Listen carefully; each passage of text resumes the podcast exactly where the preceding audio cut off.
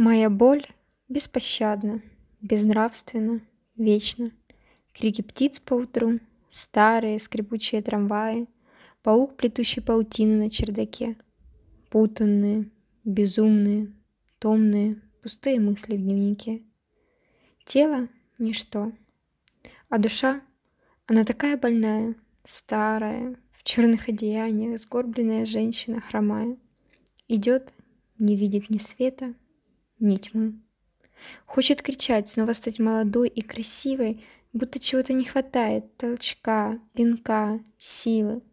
Ей бы упасть, закричать, сломаться, задохнуться. Но что изменится? Силы не вернутся. Все, что есть, этот город, это время, это дыхание осени, это жизнь, наедине с которой я сама. Найти бы силы обрести бы каплю духа, не сойти бы с ума.